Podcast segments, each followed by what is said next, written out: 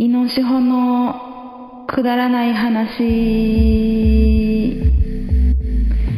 えー、こんにちは、こんばんは、えー、アイエスティー の愛子と井上恵子です、えー、今日からですね、ちょっと一人でやってみ一人でできるもんということで一人でやってみることになりました。ずっと一人でやるわけではなく、まあ一回やってみようということで、ここから私からえーと S と T も一人でラジオを撮る回がこの後ございますので、来週以降も交互期待ということで、まずしょっぱな私から一人、えー、ソロ活動を先に開始したいと思うんですけれども、まずはですね、えーえー、とメッセージを読んでいきます。今日は、えー、毎度おなじみあんりょうさんがコメントをくれました。いつもありがとうございます。えー、好きな アイエスティー の曲はコンティニューということで、これも早速ありがとうございます。メッセージですが、えっ、ー、と突進ご指名ありがとうございます。ご無沙汰してます。あんりょうです。コンティニュー聞きました。ポッドキャストのジングルから始まり、おとなり早口の歌が始まり、これが噂のラップ、今回は志保さんから歌ってるとなりました。急に変わる感じ、急に終わる感じがイントロに戻って永遠とループするやつやんと思い、ポッドキャストのコンティニューの回を聞いたら自分の感じた印象が合っていたようで嬉しかったです。メロディーも聞きなじみがある感じで、聞き慣れたトラックと一緒に自然と耳に入ってきて、サビのジングルを聞くときっと本当はのメロディーが勝手に脳内リピートされます。さて、今回のお題、胸に響いたアドバイスですが、自分の身には乗り越えられることしか起きないです。もともとは障害のあるお子さんを持つお母さんが悩んでる時に、あなたなら乗り越えられるからこの子はあなたのところにやってきたと言われた誰かからの言葉だったと思います。私がじゅう代の頃、母が教えてくれて、それからパニックに陥りそうな時に思い出しては、自分で乗り越えられることしか起きないんだからなんとかなる、なんとかなると呪文のように言い聞かせて、今まで、えー、今までなんとかやってあ、ちょっと読めなかった。すいません。今までなんとかやってこれましたかな。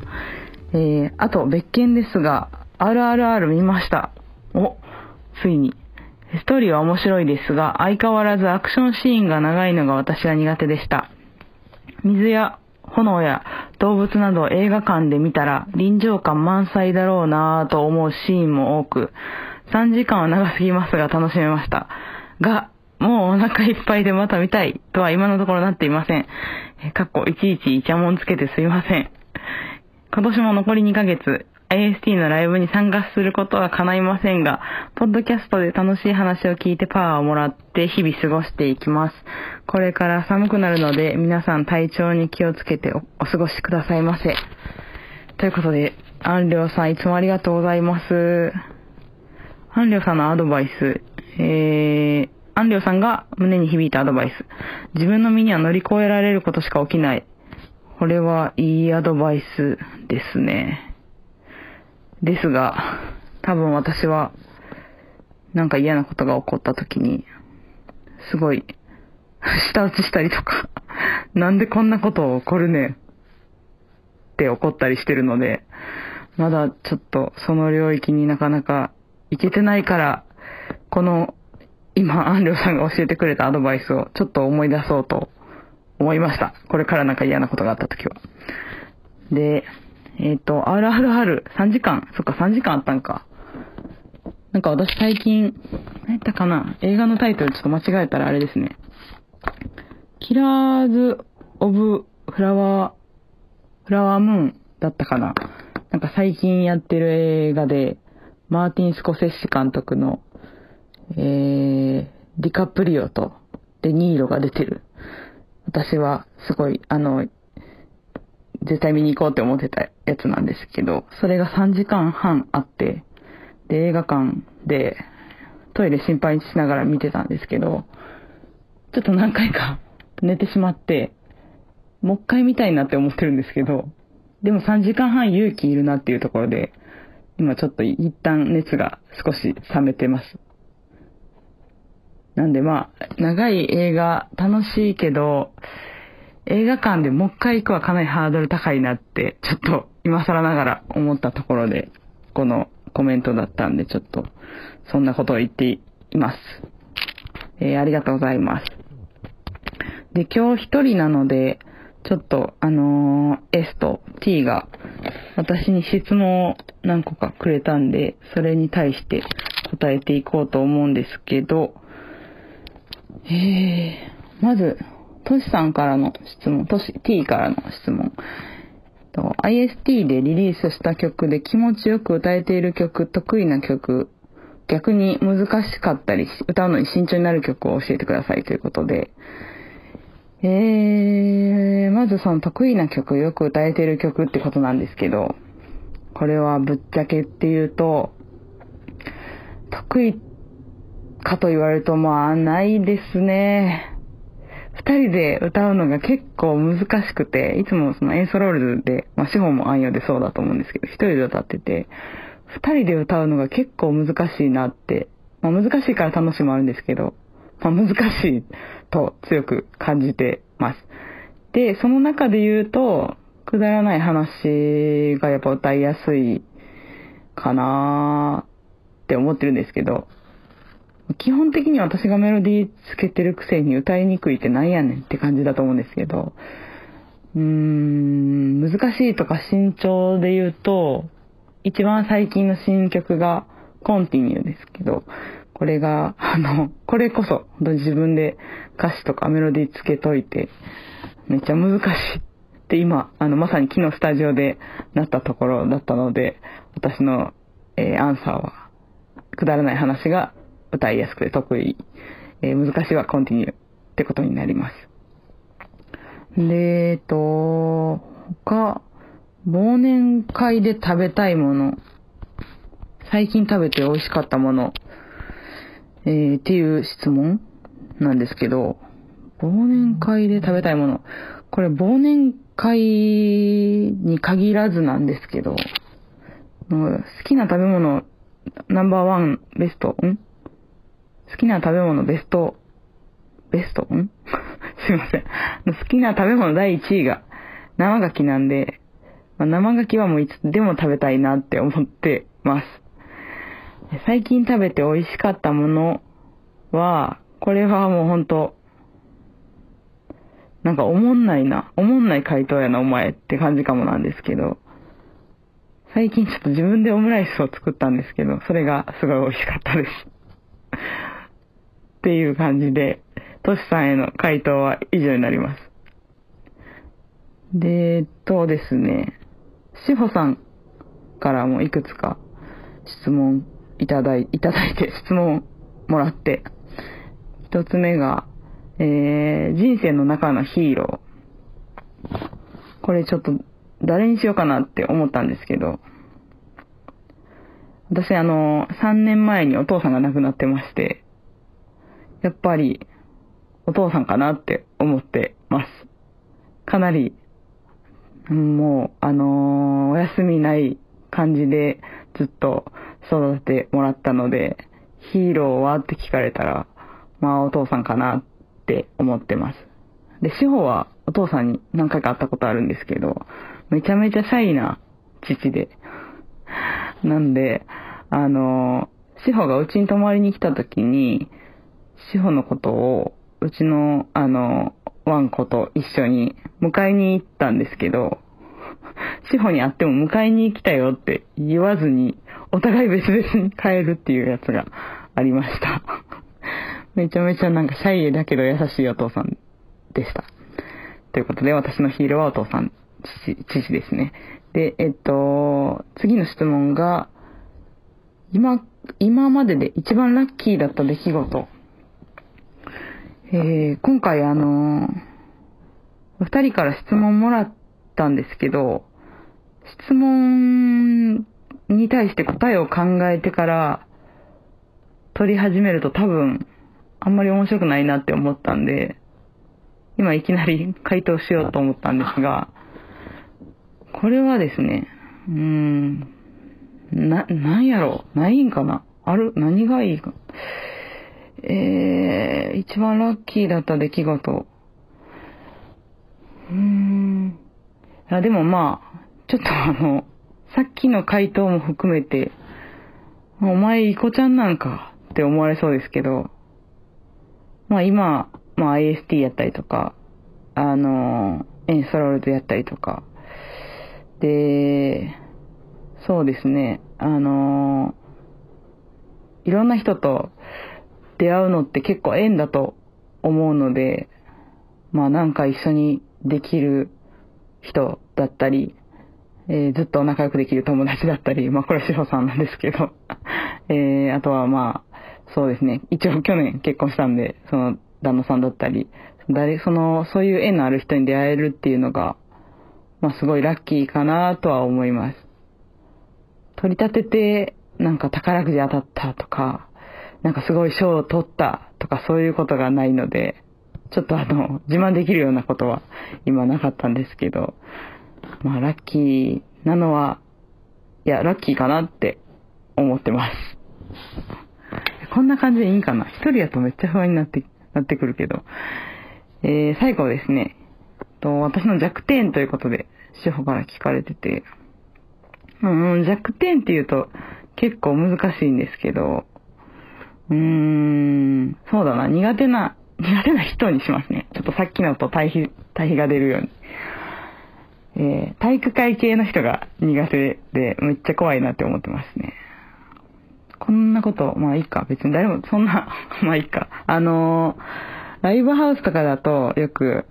あの体育会系なお店とかがあって、そのとにかくたくさん飲んでなんぼやでみたいな、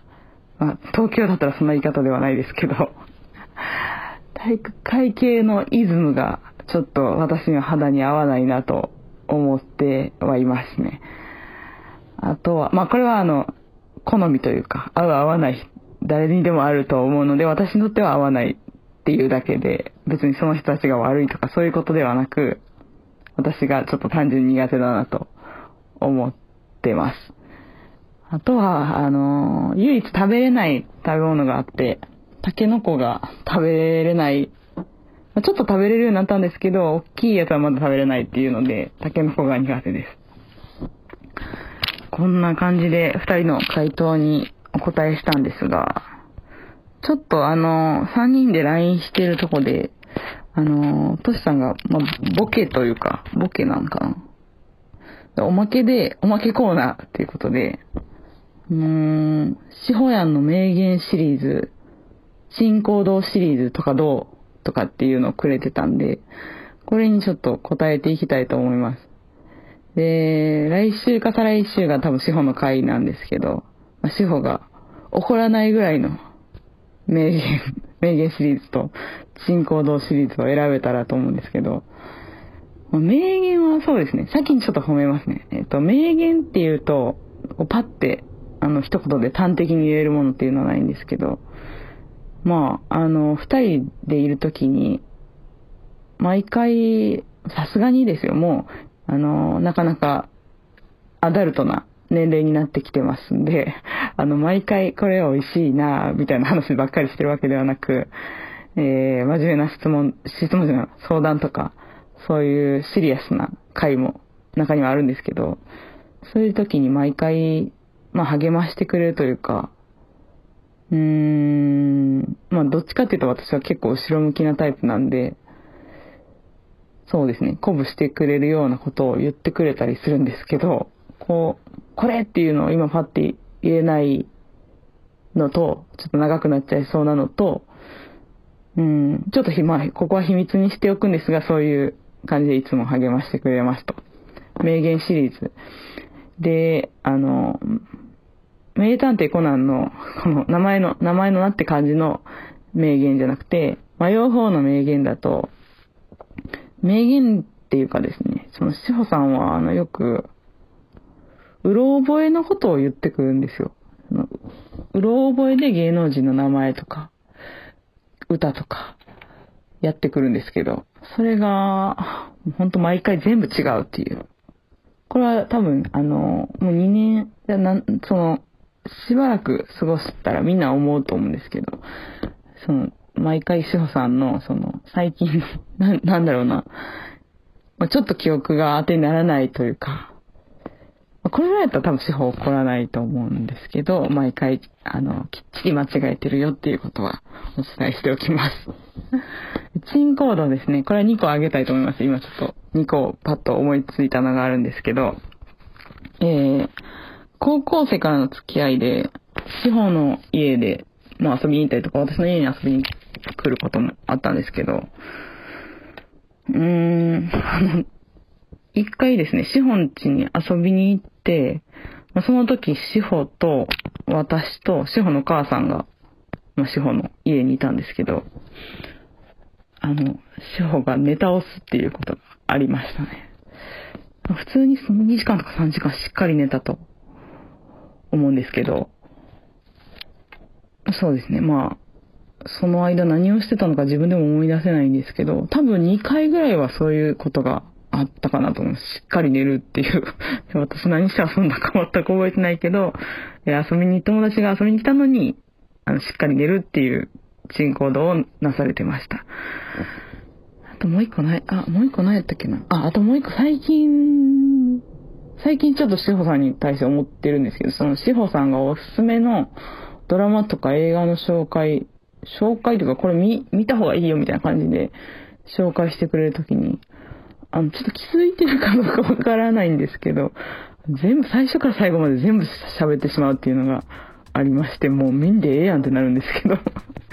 これはちょっとあの、志保さんの、あの、自覚あるのかどうかをちょっと次回以降、アンサーしていただければと思ってますかね。ええ。そんな感じでおまけコーナーは以上になります。で、えっと、そうですね、ちょっとふんわりとあのインフォメーションにつなげていけたらと思うんですが、アイエスティー はですね、えっと、今月にかいライブがありまして、えー、来週になるのかな、もうこは、えー、じゅうしちにち金曜日ですね、大阪の扇町パラダイスというところでライブをします。えー、で、その次がじゅういちがつさんじゅうにちの木曜日、えー、神楽坂の神楽根でライブをします。なので、えっと、関西、関東の方、あのー、ぜひタイミングが合えばお越しください。えー、昨日スタジオに入っていて、えー、ちょっとこの週末はめっちゃ頑張って歌い込みすんでって思ってるとこです。で、えっと、まだお知らせはしてないんですが、じゅうにがついつかの火曜日ですね、渋谷渋谷でライブが決まりましたので、多分これが年内最後になるんじゃないかなと思いますので、こちらもぜひあの詳細などお待ちください。ぜひあのお越しいただければと思います。ではあの今回初めて一人一人活動ということで一人でラジオを撮ってみましたけど、うーん、どうでしたかどうでしょうか、えー、感想などいただければ励みになりますので、どこかに何らかの形でお待ちしております。ではご清聴ありがとうございました。良い週末を。ありがとう。